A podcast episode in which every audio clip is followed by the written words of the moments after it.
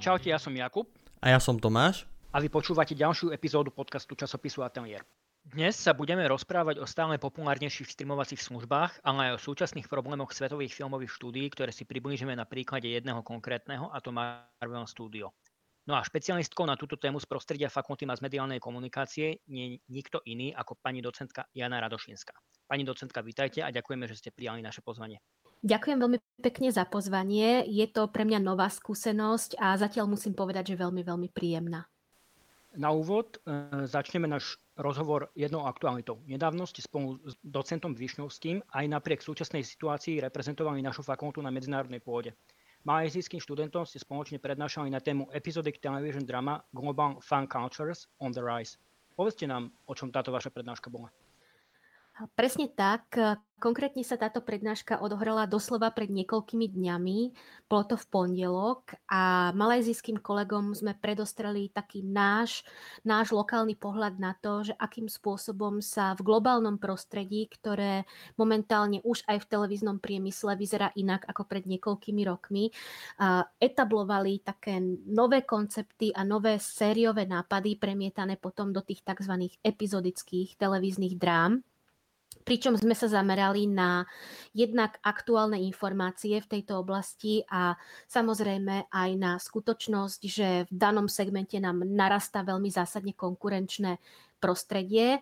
Rovnako sme kolegom vysvetľovali, že prečo sme spoločne s pánom docentom Višňovským zástancami názoru, že pomenovanie over the top alebo OTT, ktoré je známe z anglického jazyka, ktoré sa aj pomerne široko používa v prípade týchto internetom distribuovaných televízií nie je úplne vhodné alebo nie je úplne správne.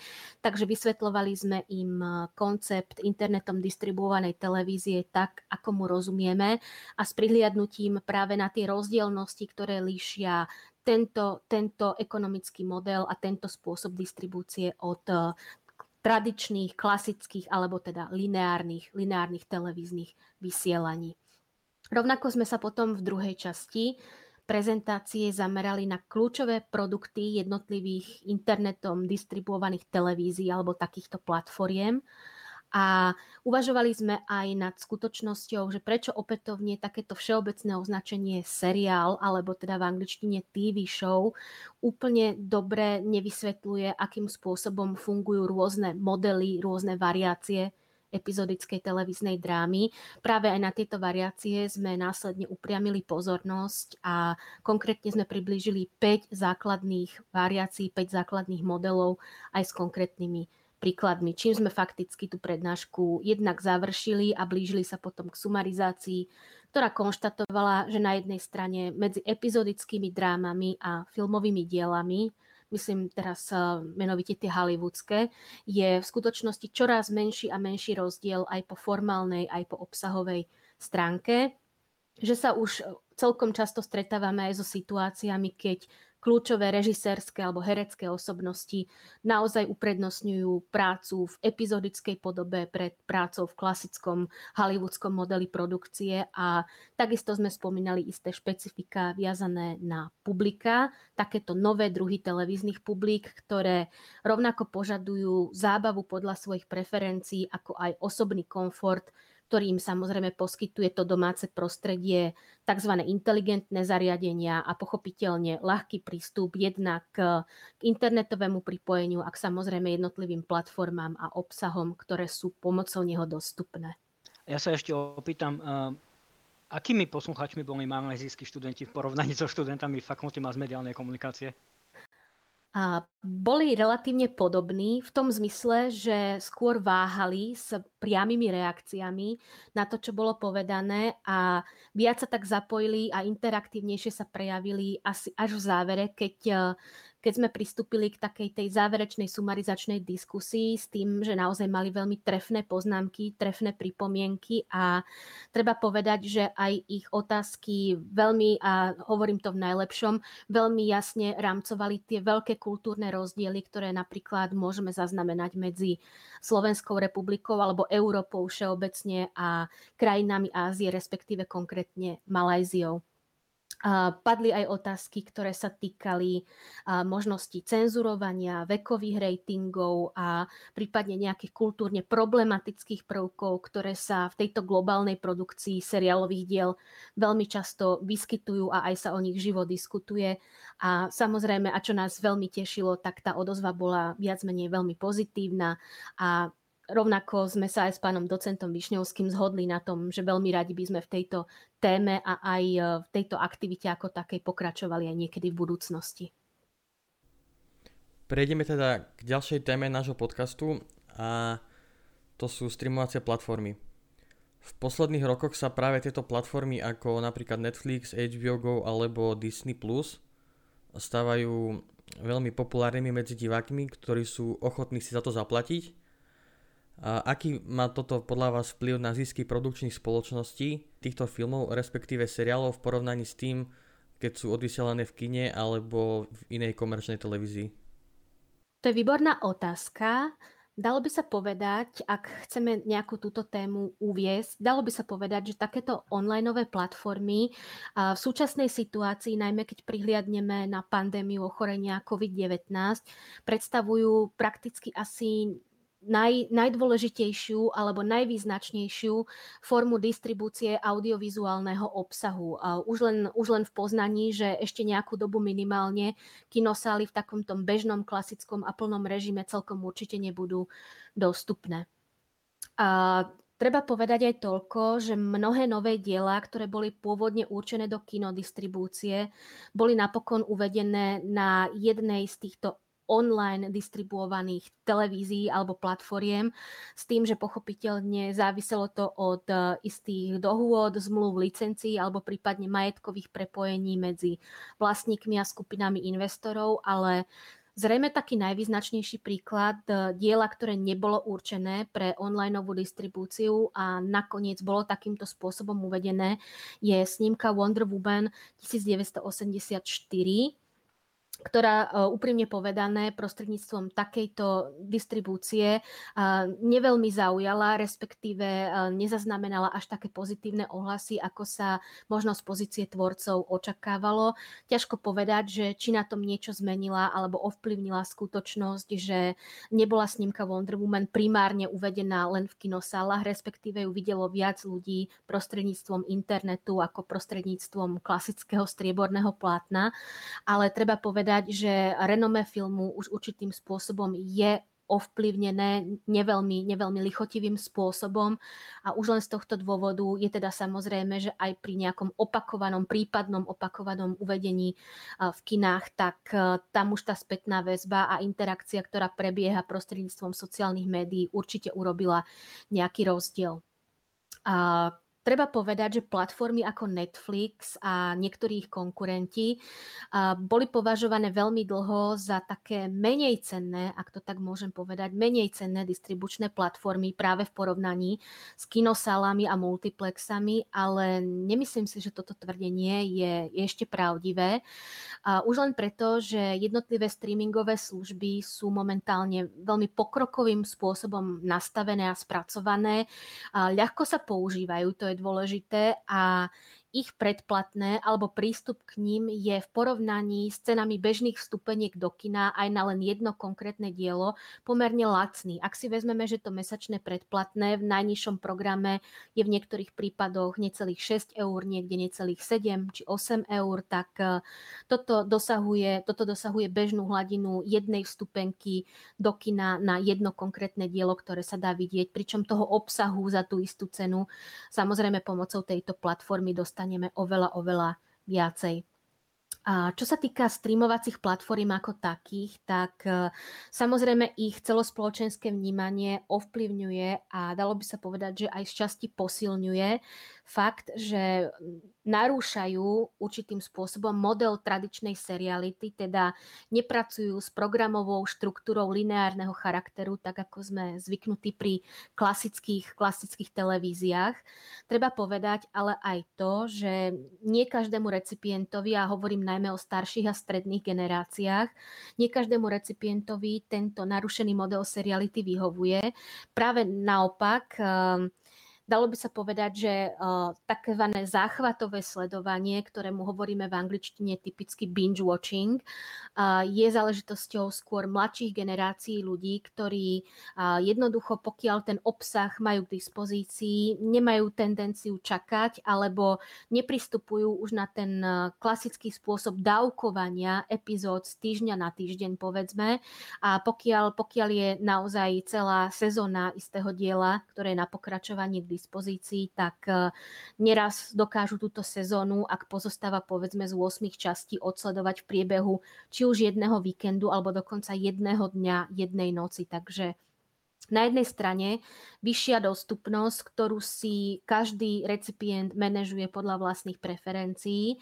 Na strane druhej veľký problém je, že takéto, dalo by sa povedať, že sériové, alebo ako hovoríme v úvodzovkách záchvatové konzumovanie obsahu nám do určitej miery spôsobuje spôsobuje také redukovanie interpretačných, interpretačných nástrojov, ktoré máme ako recipienti v rukách. Čiže pamätáme si z jednotlivých epizód menej detailov, s odstupom istého času si tieto detaily nedokážeme vybaviť a aj ten spôsob interpretácie je taký povrchnejší.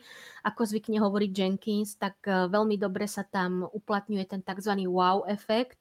To znamená, pokiaľ je vizuál dostatočne dynamický a pokiaľ aj narratív je uspôsobený práve takejto spektakulárnej prezentácii, tak eh, recipient nemá tendenciu do detajlov si všímať, povedzme nejaké narratívne nedostatky a tak ďalej. Takže na jednej strane každé, každé, takéto, každé takéto modelovanie diváckých očakávaní má pre tých divákov svoje nesporné výhody.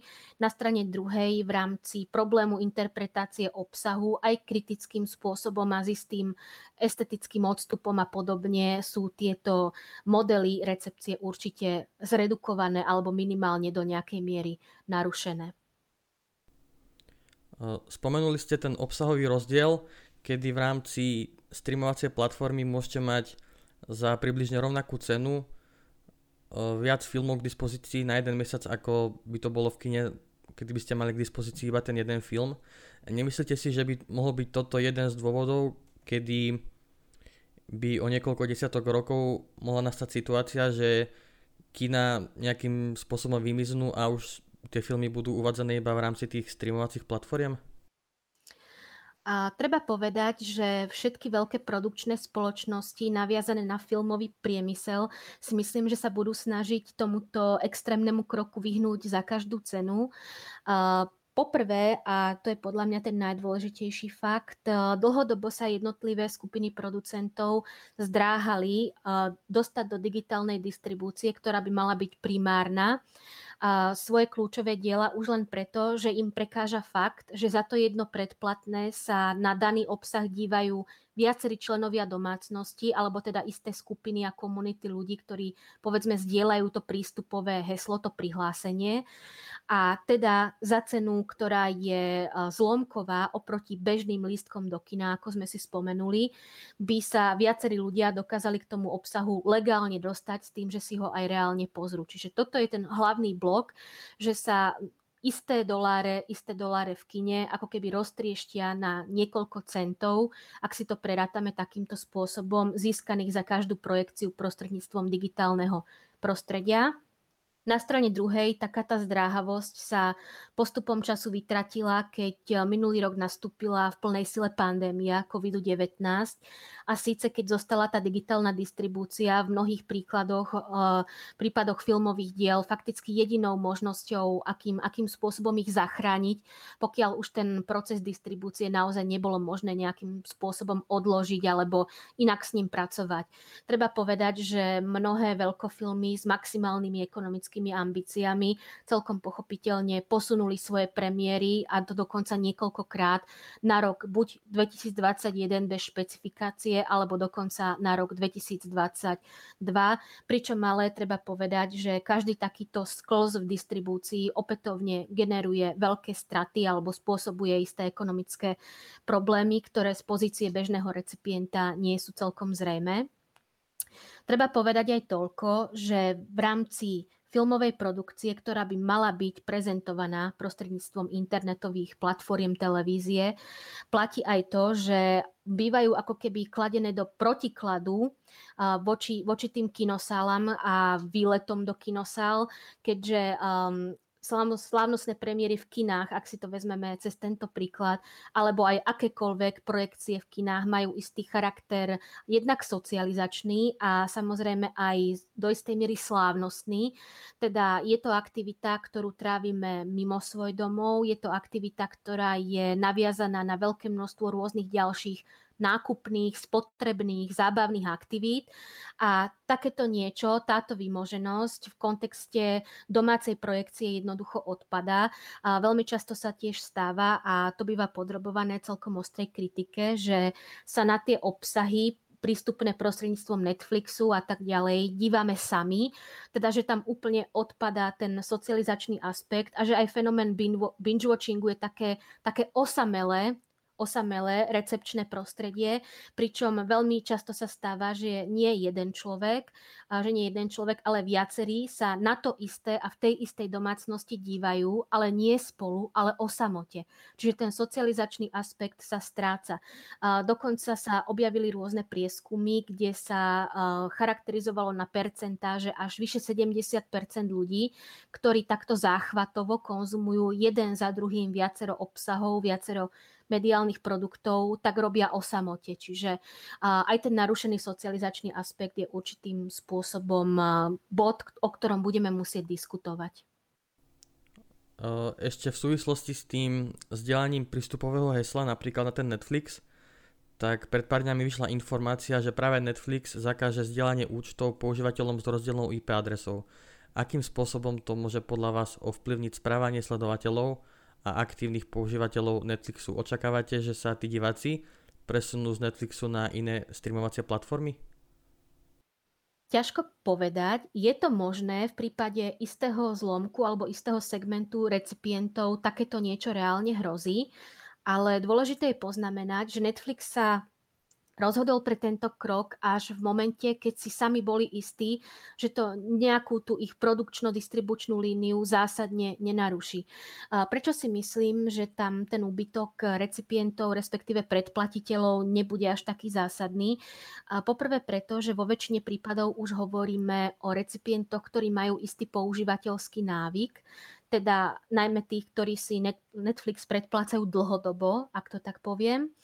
A na druhej strane, teda samozrejme ten aspekt zdieľania prístupových údajov bol typický najmä pre menšie komunity kamarátov, známych, treba z ľudí, ktorí spoločne bývali e, na internátoch, ale v iných izbách, alebo teda blízkych komunitách priateľov, dokonca aj členov rodiny, ktorí nebývajú spolu v jednej domácnosti. Čiže tento krok Netflixu si myslím, že nie je úplne najšťastnejší, aj keď z logických dôvodov chápem, prečo tak robia. Prichádza veľká konkurencia v podobe Disney+, Plus, ktorý, ktorý ako služba pripravuje, pripravuje globálnu expanziu tejto platformy tak, aby bola prístupná nielen v Spojených štátoch a ich zámorských teritoriách plus vo vybraných e, zónach Európy, západnej Európy, ale fakticky postupne na globálnej úrovni. Čiže ten náskok, ktorý si Netflix vytvoril, pretože to bola prvá veľká služba takejto kategórie, tak ten sa postupom času veľmi rýchlo stenčuje. Pre ilustráciu, Netflix má momentálne tesne cez 200 miliónov platiacich používateľov, kým služba Disney+, Plus, ktorá ešte čaká na svoju globálnu expanziu a zatiaľ pokrýva Spojené štáty a časť západnej Európy, má už vyše 100 miliónov používateľov. Čiže uh, jednak si myslím, že táto aktivita Netflixu je cieľená na navýšenie počtu používateľov, ktorí jednoducho budú musieť založiť svoje vlastné profily a investovať tie finančné prostriedky, keď uh, zdieľanie cez rôzne IP adresy tých istých prihlasovacích údajov jednoducho nebude možné.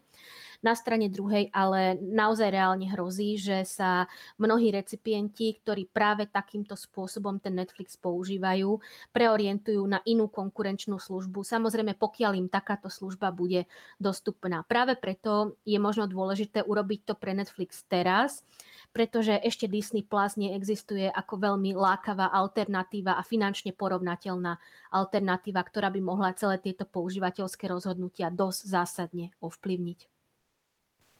Akým systémom vlastne e, funguje konkurencia medzi streamovacími službami? Môže sa jeden film alebo seriál objaviť naraz na dvoch platformách? Môže, dokonca sa to v praxi aj relatívne často stáva. Treba povedať, že takýto konkurenčný boj je v skutočnosti boj nepriamy, čiže všetko závisí od licencií a akým spôsobom a v akom časovom horizonte sú poskytnuté.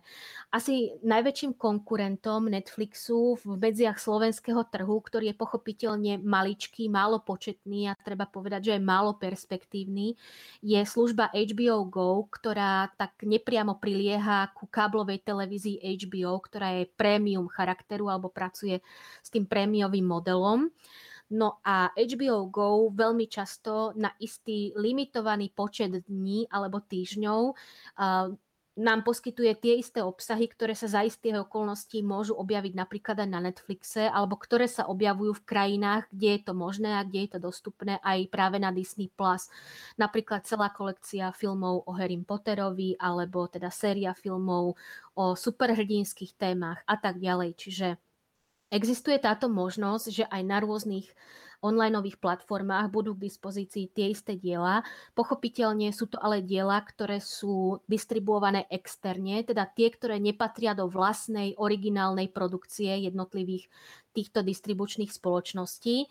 A takisto ako má platforma Netflix svoje vlastné a veľmi významné produkčné aktivity, tak sa tieto isté produkčné aktivity postupne posilňujú aj o ich konkurentov a treba povedať, že z tej vlastnej produkcie sa majú stať pomyselné vlajkové lode alebo tie lákadlá pre potenciálnych recipientov s tým, že potom produkcia, ktorá je v režii iných spoločností a ktorá využíva buď Netflix alebo niektorého konkurenta len na to, aby bolo možné globálne tie diela distribuovať, tak tam je ten princíp absolútne odlišný. Uh, treba splatí, a to je typické napríklad pre americkú streamovaciu službu Hulu, že mnoho z tých televíznych seriálov, ktoré bežia primárne alebo z originálnej produkcie tejto služby, sa veľmi často objavuje u nás na HBO, ale iné zase trebárs na Netflixe a sem tam sa stane, že aj na oboch platformách a už len preto je to akceptovateľné, pretože služba Hulu je ako primárny zdroj tohto obsahu dostupná len v Spojených štátoch amerických a teda si poskytovaním konkurencií tohto obsahu nevytvára nejakým spôsobom deficit. Práve naopak rozširuje rozširuje si akoby svoje teritorium. E, krátko sa pozrieme aj na situáciu na Slovensku, pretože aj u nás v posledných rokoch vzniká viacero kvalitných filmov a seriálov, ktoré neraz vzbudili pozornosť aj v zahraničí. Ako sa vlastne taký slovenský film alebo seriál môže dostať na napríklad Netflix alebo HBO Go? Priznám sa, že tieto informácie sú v skutočnosti veľmi útržkovité a ťažko vidieť do tých jednotlivých produkčno-distribučných dohôd a prípadných licenčných zmluv, ktoré sa v tomto smere samozrejme uzatvárajú.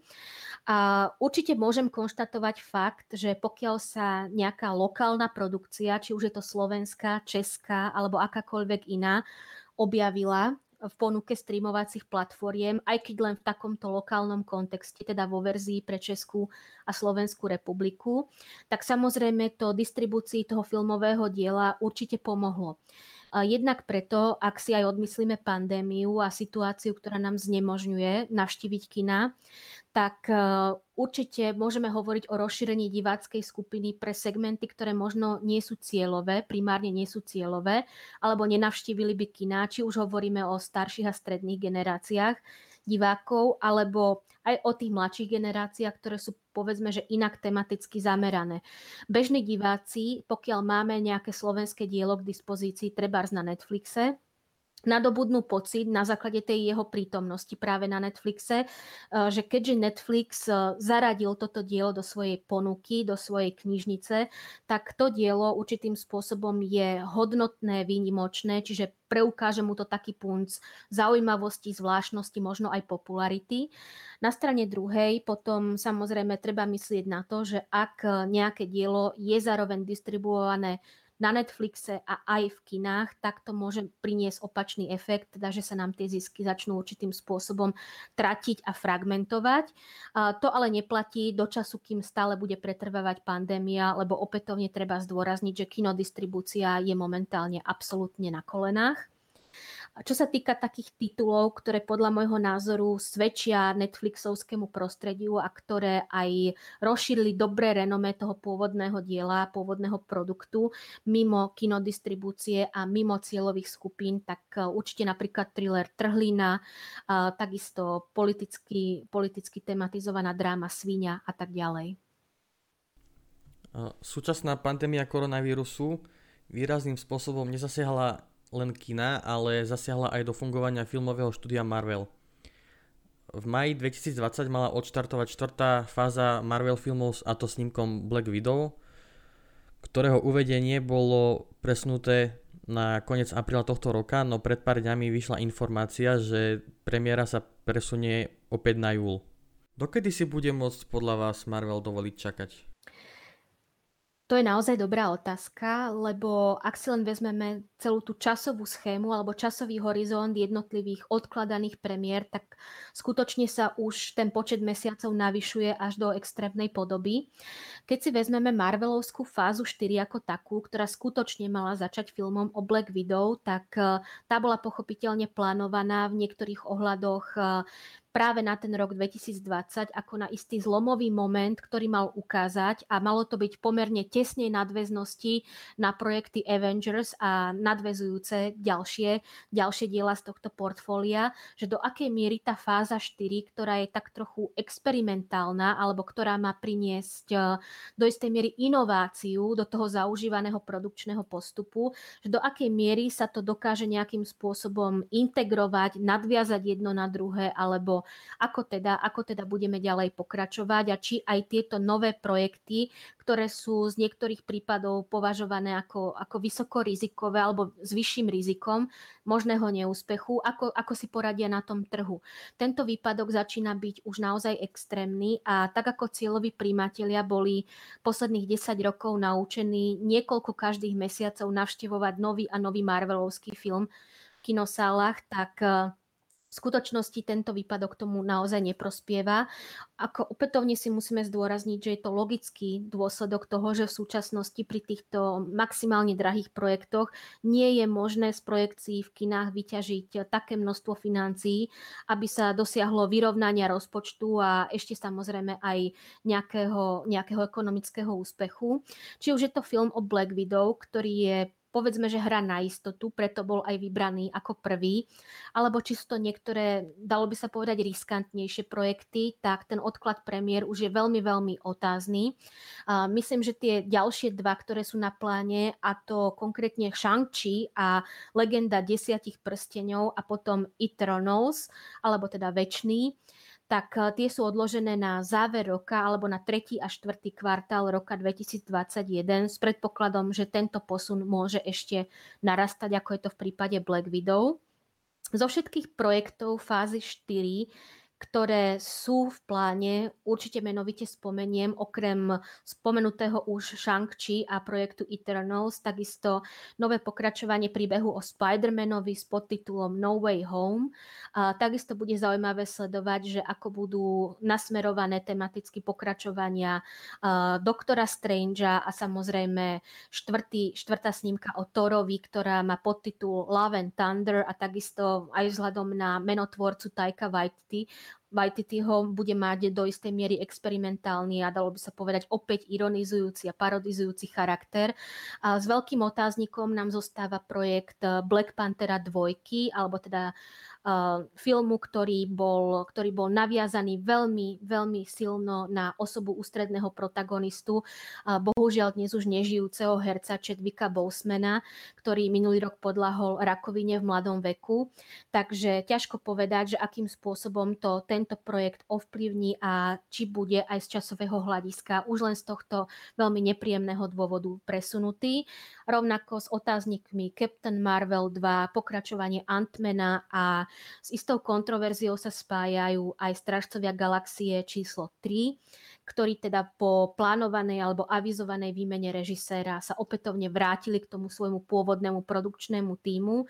Na strane druhej to ale spôsobilo posun tohto projektu minimálne do roku 2023, čiže priaznivcov Strážcov galaxie, ktorých je po celom svete neurekom čaká relatívne dlhá doba pauzy. Treba povedať, že jednotlivé Marvelovské projekty majú veľmi dobre, po tej dekáde obrovských úspechov, ktoré zaznamenali tvorcovia, majú veľmi dobre podchytené produkčné zázemie, čiže samo o sebe to čakanie na premiéry si myslím celý tento produkčný model nepoloží, ale zásadnejšie problémy by sa začali v momente, keď jeden z týchto prvých filmov, ktoré sú plánované ako fáza 4 alebo štart fázy 4, by na trhu neúspel alebo nestretne sa s takým pochopením a záujmom fanúšikov ako tie predchádzajúce projekty, pretože tam už by mohli nastať nejaké finančné komplikácie. Nezabudeme ale na to, že spoločnosť Marvel má pochopiteľne za sebou obrovské produkčné a finančné zázemie konglomerátu Disney, ktorý vykrýva straty pôsobené zavretím kín a teda obmedzenou distribúciou aj z rôznych iných svojich aktivít v zábavnom priemysle, ktoré nemusia byť viazané práve na prostredie mimo domov. Veľmi v tom pomáha samozrejme aj platforma Disney+, Plus, kde aktuálne bežia, excelujú a bavia fanúšikov ďalšie projekty, konkrétne tie seriálové diela, ktoré sa viažú nepriamo na Marvelovské filmové univerzum, čiže treba z príbehy o Falconovi a Winter Soldierovi, alebo ešte predtým, ešte predtým WandaVision, ktorý bol veľmi dobre hodnotený a samozrejme aj pripravovaný projekt o Lokim a ďalšie a ďalšie pripravované diela. Na záver už len jednu osobnejšiu otázku. Ak by ste si mali vybrať jednu z Marveloviek, e, ktorá je e, vašou najväčšou srdcovou záležitosťou a prečo? Moja najväčšia srdcová záležitosť je určite Captain America 2 The Winter Soldier z dôvodov, ktoré úprimne povedané neviem nejako vedecky pomenovať, pretože toto je taká skôr pocitová záležitosť. V tesnom závese ako číslo 2 by asi bolo tretie pokračovanie Tora, a to konkrétne Thor Ragnarok. Opätovne z dôvodov, ktoré sú veľmi nevedecké. Ale ešte zo pár slov k tomu Captainovi America 2. A oceňujem na tomto diele z pozície nie vedca, ale fanúšika, najmä to, že má samostatnú výpovednú hodnotu, teda funguje na žánrovej báze konšpiračného alebo špionážneho thrilleru, ktorý veľmi dobre reaguje na aktuálne témy, na aktuálne otázky a ktorý práve splnil tú svoju nelahkú úlohu, spočívajúcu v tom, že mal preniesť kapitána Ameriku z toho takého už archaického alebo retro prostredia, v ktorom sa zrodil, teda z prostredia druhej svetovej vojny, až do súčasnosti a to takým veľmi veľmi príťažlivým, nenásilným a aj divácky vďačným spôsobom. Takže toto je moje vysvetlenie a možno ešte taká osobná náklonnosť k tomu, ako bol zahrnutý do toho príbehu aj e, antagonista v podaní Roberta Redforda. To som naozaj veľmi oceňovala. Čiže toľko z mojej strany. Ďakujeme vám veľmi pekne, pani docentka. Ďakujeme vám za rozhovor, ďakujeme vám za vyčerpávajúce, ale veľmi zaujímavé e, informácie, ktoré ste nám poskytli a ďakujeme za váš čas. Ďakujem aj ja veľmi pekne za pozvanie a budem vám držať palce pri ďalších podcastoch. Dovidenia. Dovidenia, do počutia. Ďakujeme, že ste nás počúvali. Do počutia.